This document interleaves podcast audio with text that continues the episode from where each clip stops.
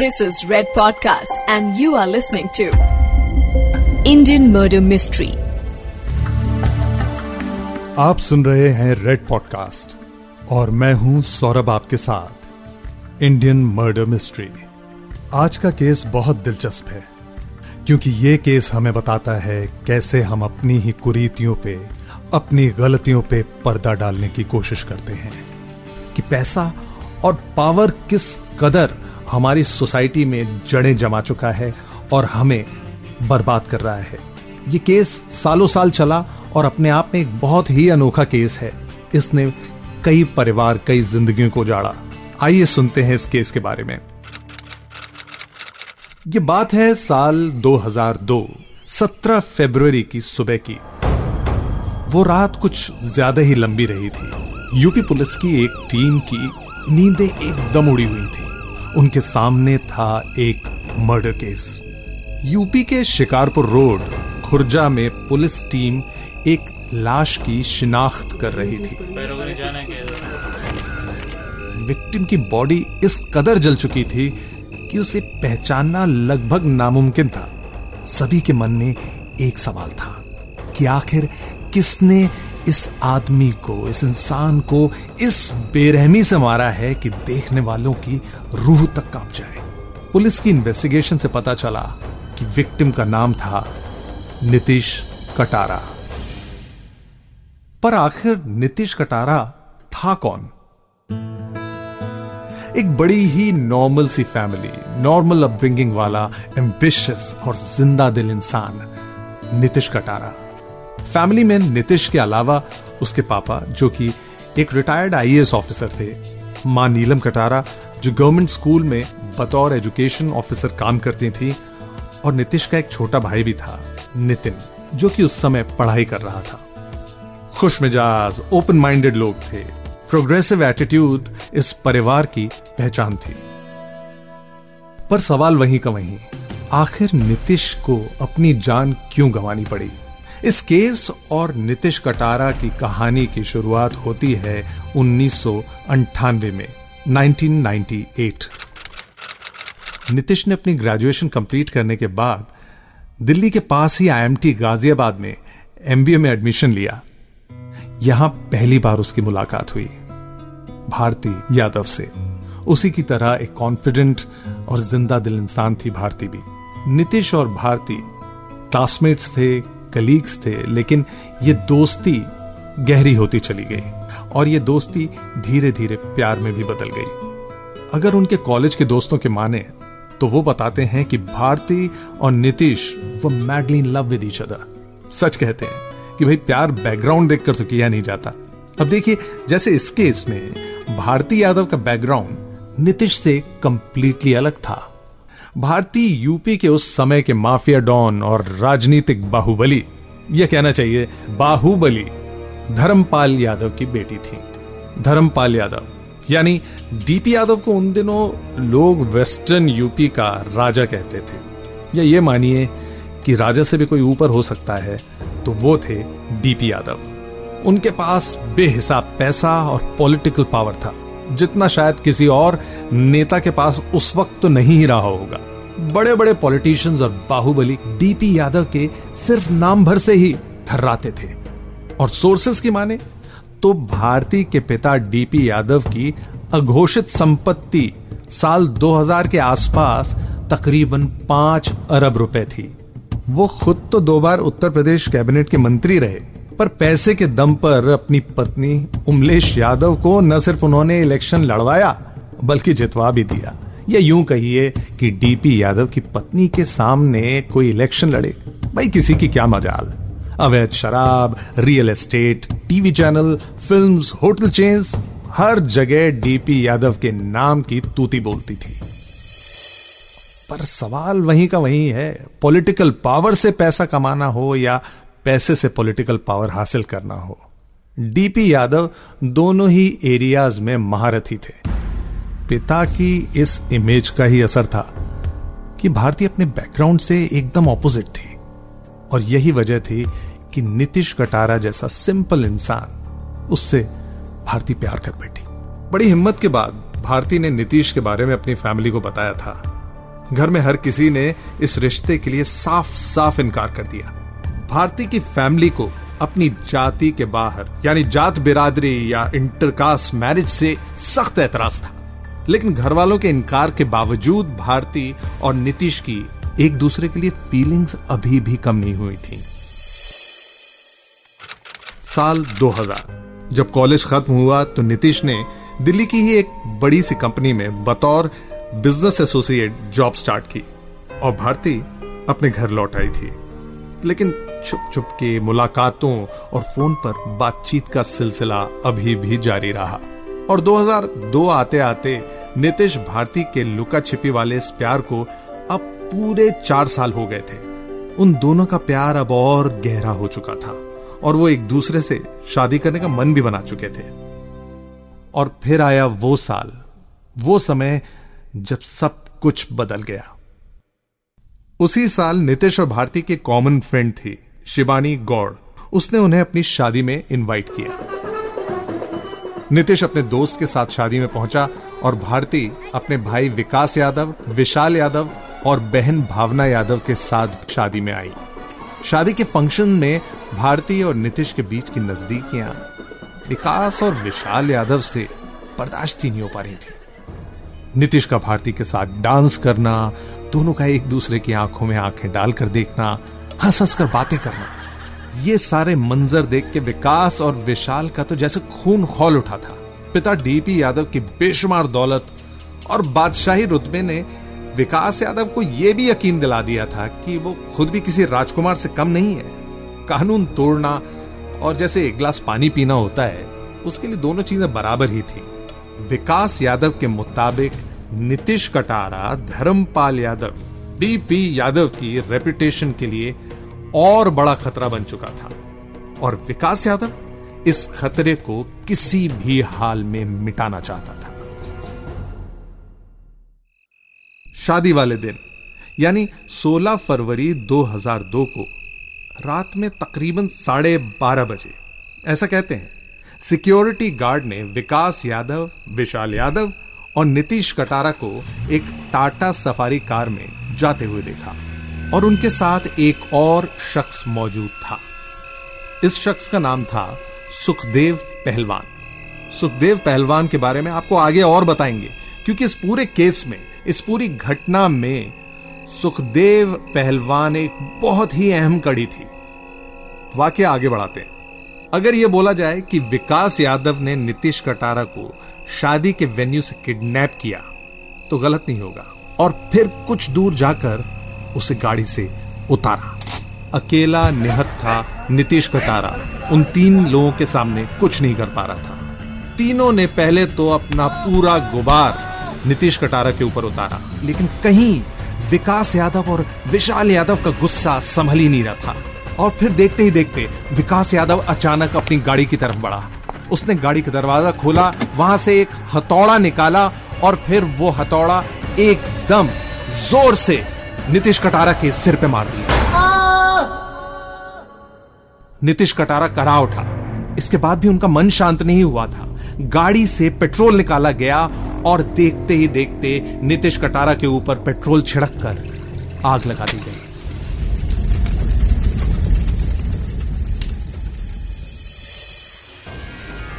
एक बेगुनाह इंसान।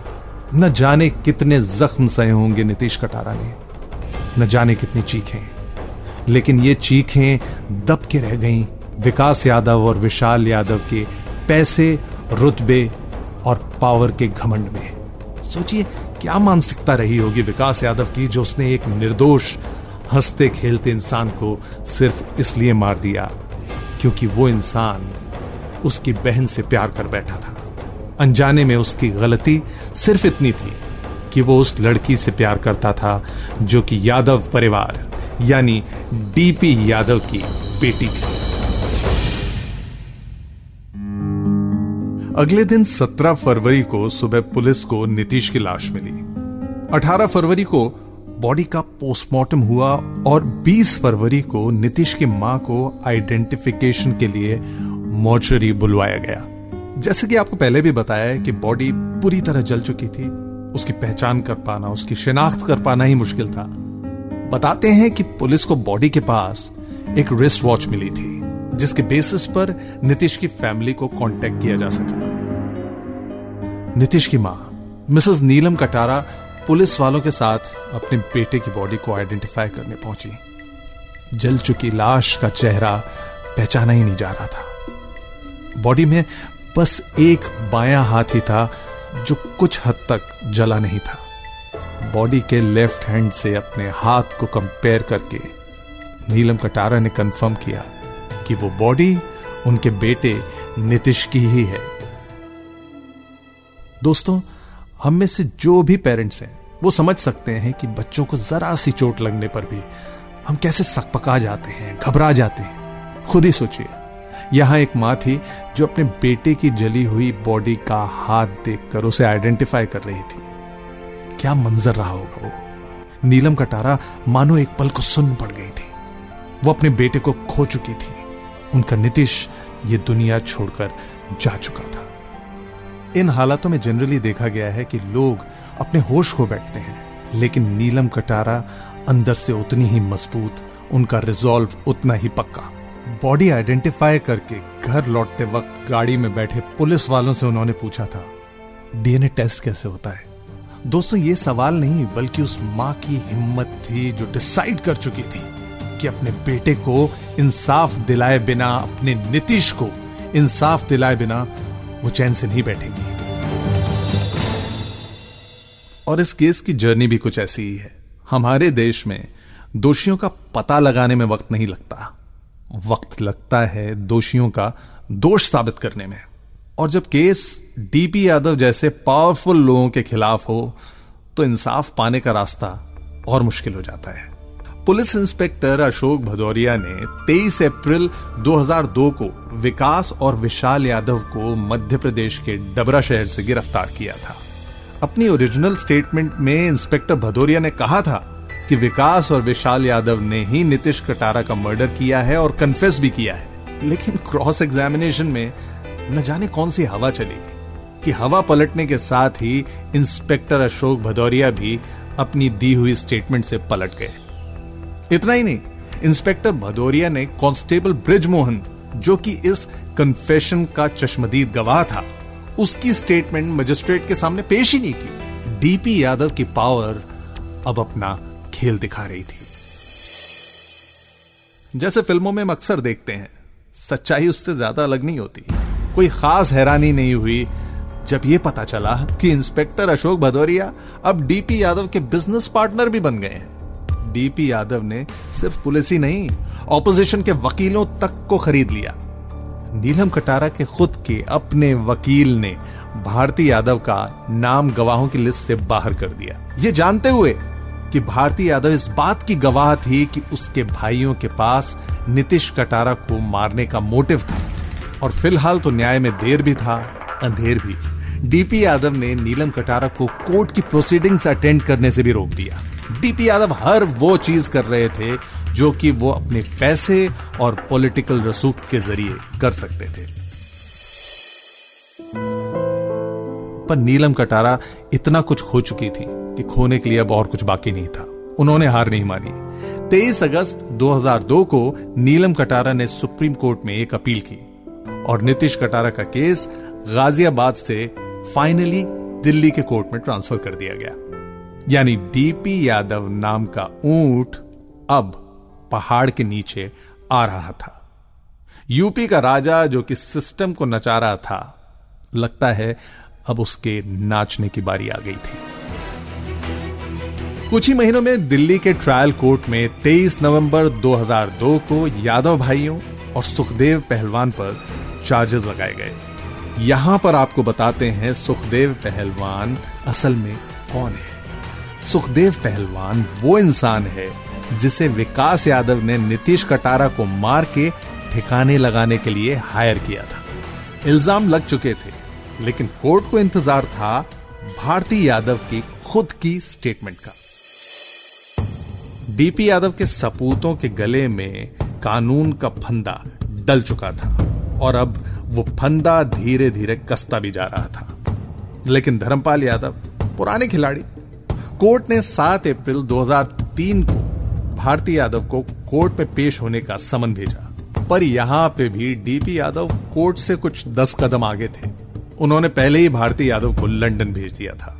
समन्स नोटिस का सिलसिला चलता रहा पर भारती वापस नहीं आई। वक्त बीतता रहा बीतते बीतते तीन साल हो गए। नीतीश को अब तक इंसाफ नहीं मिला था, मगर नीलम कटारा की हिम्मत पहले के मुकाबले और सौ गुना बढ़ चुकी थी।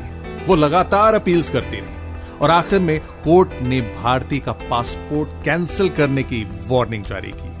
ये एक माँ की बहुत बड़ी जीत थी। नीलम कटारा की बहुत बड़ी जीत थी। भारती यादव को हिंदुस्तान लौटना पड़ा और कोर्ट में स्टेटमेंट भी रिकॉर्ड करनी पड़ी। आपको यह भी बता दें कि भारती यादव ने इन्वेस्टिगेशन की बिल्कुल शुरुआती दौर में एक महिला पुलिस से बात करते हुए बताया था कि नीतीश के मरने पर उसे बहुत अफसोस है।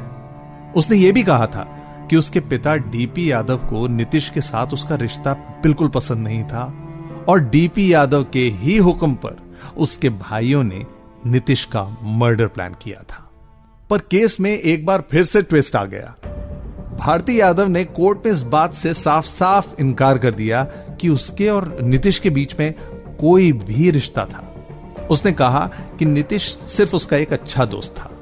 महज एक दोस्त। नीलम कटारा ये सुनकर दंग रह गई उन्होंने कभी नहीं सोचा था कि जिस लड़की से प्यार करने की वजह से उनके बेटे की जान गई आज वो लड़की उसके हत्यारों को बचाने के लिए इस हद तक जा रही है। डीपी यादव के खरीदे हुए अच्छे, महँगे वकीलों ने बखूबी तैयार किया था भारती को। लग रहा था कि डीपी यादव ने शायद पैसों से भारती के प्यार को भी खरीद लिया था। लेकिन वो कहते हैं ना, सत्यमेव जयते। सच को ज़रूरत होती है हिम्मत की, जो कि नीलम कटारा में भरपूर थी। अजय कुमार वो इंसान जिन्होंने उस रात नीतीश को यादव भाइयों और सुखदेव पहलवान के साथ जाते देखा था।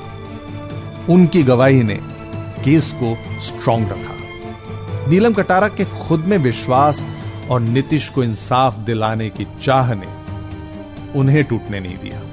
वो लड़ती रही, लगातार लड़ती रही, हर मुसीबत से लड़ी ताकि नीतीश को इंसाफ मिल सके। फिर वो दिन आया। दिल्ली ट्रायल कोर्ट ने 28 मई 2007 को विकास और विशाल यादव को किडनैपिंग, मर्डर और डिस्ट्रक्शन ऑफ़ वाइटल एविडेंस के जुर्म में दोषी माना। उन्हें उम्र कैद की सजा सुनाई गई। नीतीश की हत्या के तीसरे दोषी सुखदेव पहलवान को अप्रैल 2011 में दिल्ली ट्रायल कोर्ट ने उम्र कैद की सजा सुनाई। दिल्ली हाई कोर्ट ने इसे साफ़ साफ़ ऑनर किलिंग का केस बताया। यादव भाइयों और सुखदेव ने राम जेठमलानी जैसे दिग्गज वकील का सहारा लेकर दिल्ली हाई कोर्ट में उम्र कैद के फैसले के खिलाफ भी अपील की थी। लेकिन दिल्ली हाई कोर्ट ने फैसले को अपहोल्ड किया और विकास यादव और विशाल यादव को 25 साल और सुखदेव पहलवान को 20 साल की सजा सुनाई नीलम कटारा ने सुप्रीम कोर्ट में दोषियों को फांसी की सजा देने के लिए भी अपील की, लेकिन इस अपील को रिजेक्ट कर दिया गया। केस के दौरान नीलम कटारा कई मुश्किलों से गुजरी। नीतीश की मौत के सदमे से उनके पति कभी नहीं उबर पाए। उनके पति का देहांत हो गया। खुद नीलम कटारा को जान से मारने की धमकियाँ मिली। अजय कुमार, जो कि इस केस के अहम चश्मदीद गवाह थे, आई विटनेस थे, उन्हें भी जान से मारने की न जाने कितनी धमकियाँ मिली। उन पर कई झूठे इल्ज़ाम लगाए गए। उन्हें कितनी ही बार रोकने की कोशिश की गई। और कहते हैं वक्त। वक्त के आगे बड़े से बड़े तुर्रम खान झुके हैं। इस दौरान डीपी यादव की परेशानियाँ भी बढ़ती चली गईं। उनकी पार्टी की सदस्यता छिन गई, उन पर कई आरोप लगे और 28 फरवरी 2015 को डीपी यादव को सांसद भाटी के मर्डर केस में दोषी ठहराया गया। नीतीश कटारा केस। ये केस एक बड़ी अहम बात उजागर करता है। हमारे सिस्टम में अच्छे, बुरे सभी तरह के लोग हैं और समाज में भी दोनों तरह के लोग हैं। एक तरफ़ डीपी यादव, विकास यादव, विशाल यादव जैसे लोग जो शायद दुनिया का हर बुरा काम कर लेंगे, लेकिन इंटरकास्ट मैरिज को अप्रूव नहीं करेंगे। इन्हें किसी की जान की फ़िक्र नहीं है और सिस्टम के अंदर रहकर सिस्टम को घुमाना, अपने इशारों पर नचाना इन्हें अच्छे से आता है। पर दूसरी तरफ़ एक पॉजिटिव साइन नीलम कटारा जैसी महिला, एक माँ जो कि समाज, बाहुबली नेताओं, उनके गुंडों या यूँ कहिए एक पूरे एम्पायर से लड़ गई सिर्फ़ अपने बेटे को इंसाफ दिलाने के लिए। ये जीत सिर्फ़ नीलम कटारा की जीत नहीं है। ये जीत कानून की भी है कि दोषी कितनी भी कोशिश कर ले, कानून का शिकंजा कभी ना कभी उसे घेर लेगा। ये केस कितना भी दुखद हो लेकिन इसका अंत सुखद रहा। नीतीश की जीत हुई और नीतीश को इंसाफ मिला।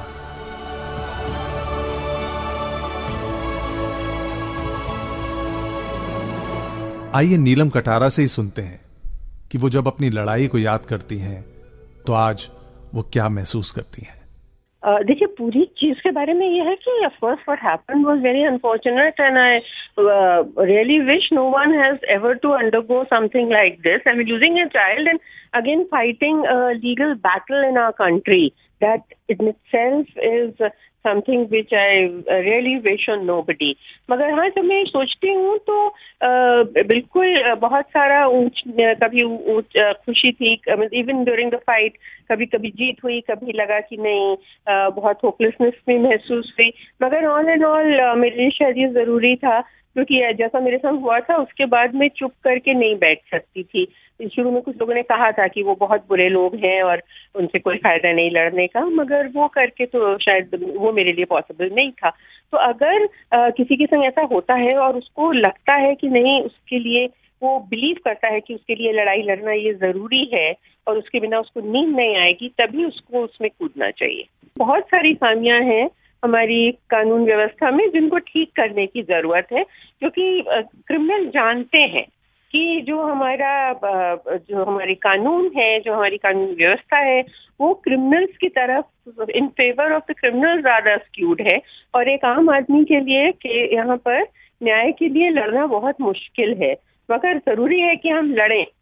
और जो जो हम लोग के संग परेशानियाँ होती हैं, उनको सामने लाएँ। और कोशिश करें कि ये कमियाँ दूर की जा सके। आज भी मैं कोर्ट में थी क्योंकि एक अपराधी, एक क्रिमिनल ने, एक मुलजिम ने, जो कि अब सुप्रीम कोर्ट के द्वारा भी मुलजिम घोषित हैं ये लोग, उन्होंने आज फिर एक फरलो की एप्लीकेशन लगाई हुई थी। तो अभी भी कोर्ट महीने में दो तीन बार कभी हाई कोर्ट, कभी सुप्रीम कोर्ट जाना पड़ता है। तो इट सेल्फ एक बहुत स्ट्रेसफुल और प्लस फाइनेंशियली बहुत ही ड्रेनिंग चीज़ है। Time, finance, physical health mental emotional pressure सभी कुछ वो कंटिन्यू करता है और रिपीट होता है। तो डेफिनेटली कानून में चेंज लाने की ज़रूरत है और कानून से ज़्यादा जो हम लोग की प्रक्रिया है, उसमें क्योंकि एक ये अगर किसी के पास पैसे हैं तो वो जितनी बार भी वकील खड़ा करके एडजमेंट ले सकता है, क्योंकि एक साधारण आदमी अपने वकील की फ़ीस देते देते ही टूट जाएगा। और इतने कॉम्प्लिकेटेड प्रोसीजर्स हैं कि बहुत, मैंने अपने आप भी लड़के देखा, खड़े होके देखा, मगर बहुत मुश्किल हो जाता है, क्योंकि इतना ज़्यादा बार होता है कि आप बिल्कुल टाइट डाउन हो जाते हैं कि आज भी जाना है, कल भी जाना है। तो एक तो ये है कि एडजर्नमेंट्स बहुत लिमिट कर देने चाहिए कि जब जज को लगे कि ये फालतू में एडजर्नमेंट मांगा जा रहा है एक केस में कितनी बार हमारे केस को लेके कितनी बार एडजर्नमेंट मांगा गया, इसकी एक केस स्टडी होनी चाहिए और फिर देखना चाहिए कि वकील का गला खराब है, एसी नहीं चल रहा, गर्मी लग रही, सर्दी लग रही। इन चीज़ों के लिए अगर एडजर्नमेंट होंगे तो ये बहुत लंबा खिंच जाता है और पैसे वाले जानते हैं कि जितना लंबा केस खिंचता है, उतना क्रिमिनल के लिए आसान हो जाता है।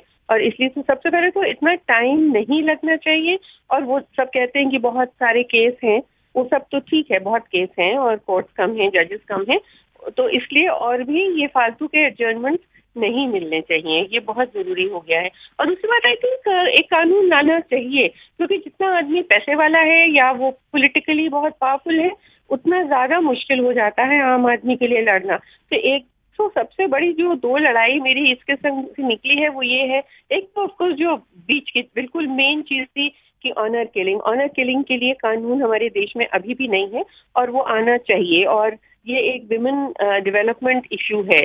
जब जैसे कि हम लोगों ने अब आजकल लड़ाई हो रही है भ्रूण हत्या के खिलाफ पीछे डाउरी के खिलाफ कानून बना वैसे ही बनना चाहिए, सती के खिलाफ बना। तो ये भी विमेन इशू है। और इसके अगेंस्ट भी कानून बनना चाहिए। दूसरी बात जो है, वो तो स्पेसिफिक है टू सम केसेस दूसरी बात है कि कानून बहुत ज़रूरी है कि जो लोग जिनके अगेंस्ट क्रिमिनल ऑफेंसेस हैं, उनको इलेक्शन नहीं लड़ने देना चाहिए।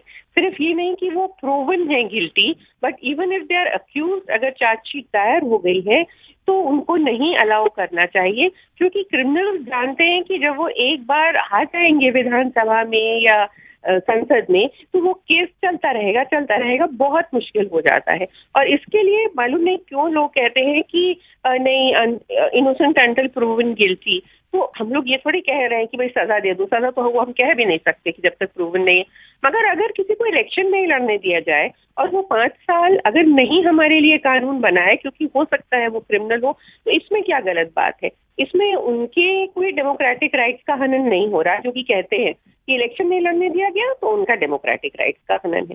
तो हमारे डेमोक्रेटिक राइट्स का क्या होगा? अगर वो क्रिमिनल प्रूव हो जाता है तो हमारे लिए तो पाँच साल, दस साल, पंद्रह साल एक ऐसे आदमी ने कानून बनाया, ऐसा आदमी कानून बनाने की प्रक्रिया में शामिल था जो खुद एक क्रिमिनल है। तो I think till this rule comes until we have criminals sitting in the law making bodies, तब आम आदमी को इस देश में न्याय नहीं मिल सकता।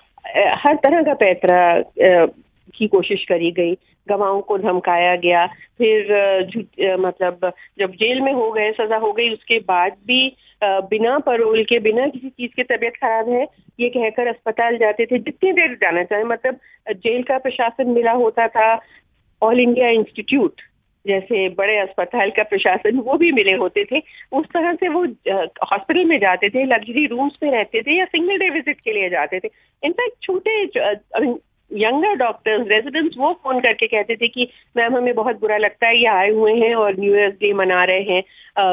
उनके हॉस्टल्स में रहते थे, वहाँ पार्टीज़ होती थी। तो और एक बार तो जो कि आया फाइनली हम लोग को पता लगा कि ये गया one of the criminals he was there staying for 21 days in the AIIMS place and वो रात को उठ के अपने घर भी चला गया, दिवाली वगैरह थी। अपने गार्ड्स के संग और उन गार्ड्स के फ़ोन कॉलर आईडी से मालूम पड़ा कि वो बाहर गए थे। इनके घर के पास आ रहा था। और आई वॉज़ वेरी शॉक हमने पूछा ऐसे ही ऑफ़ द थिंग एक डॉक्टर से कि भाई, ये चले गए थे बाहर, वापस आए और उन नर्स ने लिखा रिकॉर्ड में जिससे कि हम लोग को मालूम पड़ा। और एम्स ने कोई एक्शन नहीं लिया। तो जैसे नहीं तो हमारे हिसाब से सीरियस वो नहीं था पेशेंट और फिर वापस तो आ गया था। तो सीरियस नहीं था, वापस आ गया था, इसलिए एम्स के एस्टेब्लिशमेंट ने ये नहीं सोचा कि वो रिपोर्ट करे कि भाई आपके गार्ड्स और आपके प्रिजनर जो हैं, ये बाहर घूम रहे हैं। ना पुलिस को बताया, ना जेल को बताया। तो इस किस्म की एटीट्यूड जो है, ये बहुत ज़्यादा मतलब बुरी चीज़ है कि अस्पताल के नाम पे कुछ भी होता है, जाते रहते। तो एक तो ये चीज़ मालूम पड़ी, फिर ये बहाना करके पुराने केस अपने खड़े करवा लेते थे और लगा के अपने केस चले जाते थे बदायूं जो इनकी पेरेंट्स की कॉन्स्टिट्युएंसी रही है कभी। चक्कर लग रहे हैं बदायूं के महीने में तीन चार, जबकि हम सब जानते हैं कि किसी भी केस में एक हियरिंग हो जाए महीने में छोटे शहरों में तो बहुत बड़ी चीज़ है। तो ये एक एक करके मतलब एक चीज़ से निपटते थे तो दूसरी चीज़ दूसरी चीज़ से निपटते थे तो तीसरी चीज़। गवाह को इतना परेशान किया गया हमारे और आज मतलब उसके ऊपर हर तरह के केस लगाए गए जो कि गवाह था, जो एक गवाह जो सच बोलता रहा अंत तक। अब आज की तारीख में भी उसके ऊपर रेप का मुकदमा दायर किया हुआ है। पाँच बार पहले किया है और उसने फाइट किया और पाँचों बार वो एक्सपंज हुआ है। आज फिर किया है तो मतलब कौन ऐसी सिचुएशन में गवाही देगा? इसके अगेंस्ट भी कुछ होना चाहिए कि जो गवाह है किसी केस में, एक तरफ़ तो उसको सिक्योरिटी देती है सरकार और एक तरफ़ ये लोग उसके अगेंस्ट कोई ना कोई केस डालते रहते हैं, कोई ना कोई केस डालते रहते हैं। जब तक वो आदमी अगर वो वैसे नहीं टूटा है, उसने झूठी गवाही नहीं, अपनी गवाही नहीं बदली तो वो बिल्कुल टूट जाएगा और फिर ऐसे लोगों का एग्ज़ाम्पल बनाया जाता है। तो this again another sad thing and the third thing of course उसकी सजा हमारे यहाँ बहुत देर से होती है और बहुत कम होती है। बहुत ज़्यादा कम होती है। लड़ने के बार बार बार बात कर करके फिर भी इतनी कम सजा मिलती है और इतने दिन बाद मिलती है कि आम आदमी कनेक्ट नहीं कर पाता है कि इस क्राइम के लिए ये सजा मिली। तो जो उसका एक डेटरेंट इफ़ेक्ट होना चाहिए था सजा का, वो नहीं हो पाता Neelam ji thank you so much एक तो हमसे बात करने के लिए और दूसरा बहुत से लोगों को इंस्पायर करने के लिए अपनी इस लड़ाई से जो आपने कानून के दायरे में लड़ी और उसमें आपने जीत हासिल की आप ही को देख के न जाने कितने लोग इंस्पायर होंगे उनको प्रेरणा मिलेगी। नहीं thank you so much for your interest और हमारा जो हमारी आप बीती है वो औरों तक पहुँचाने के लिए। Thank you thank you so much Neelam ji you are listening to red podcast Indian murder mystery Written by Dhruv Law. Audio designed by Aryan Pandey. Creative Director Saurabh Brahmer. Send your feedback and suggestions right to us at podcast at redfm.in.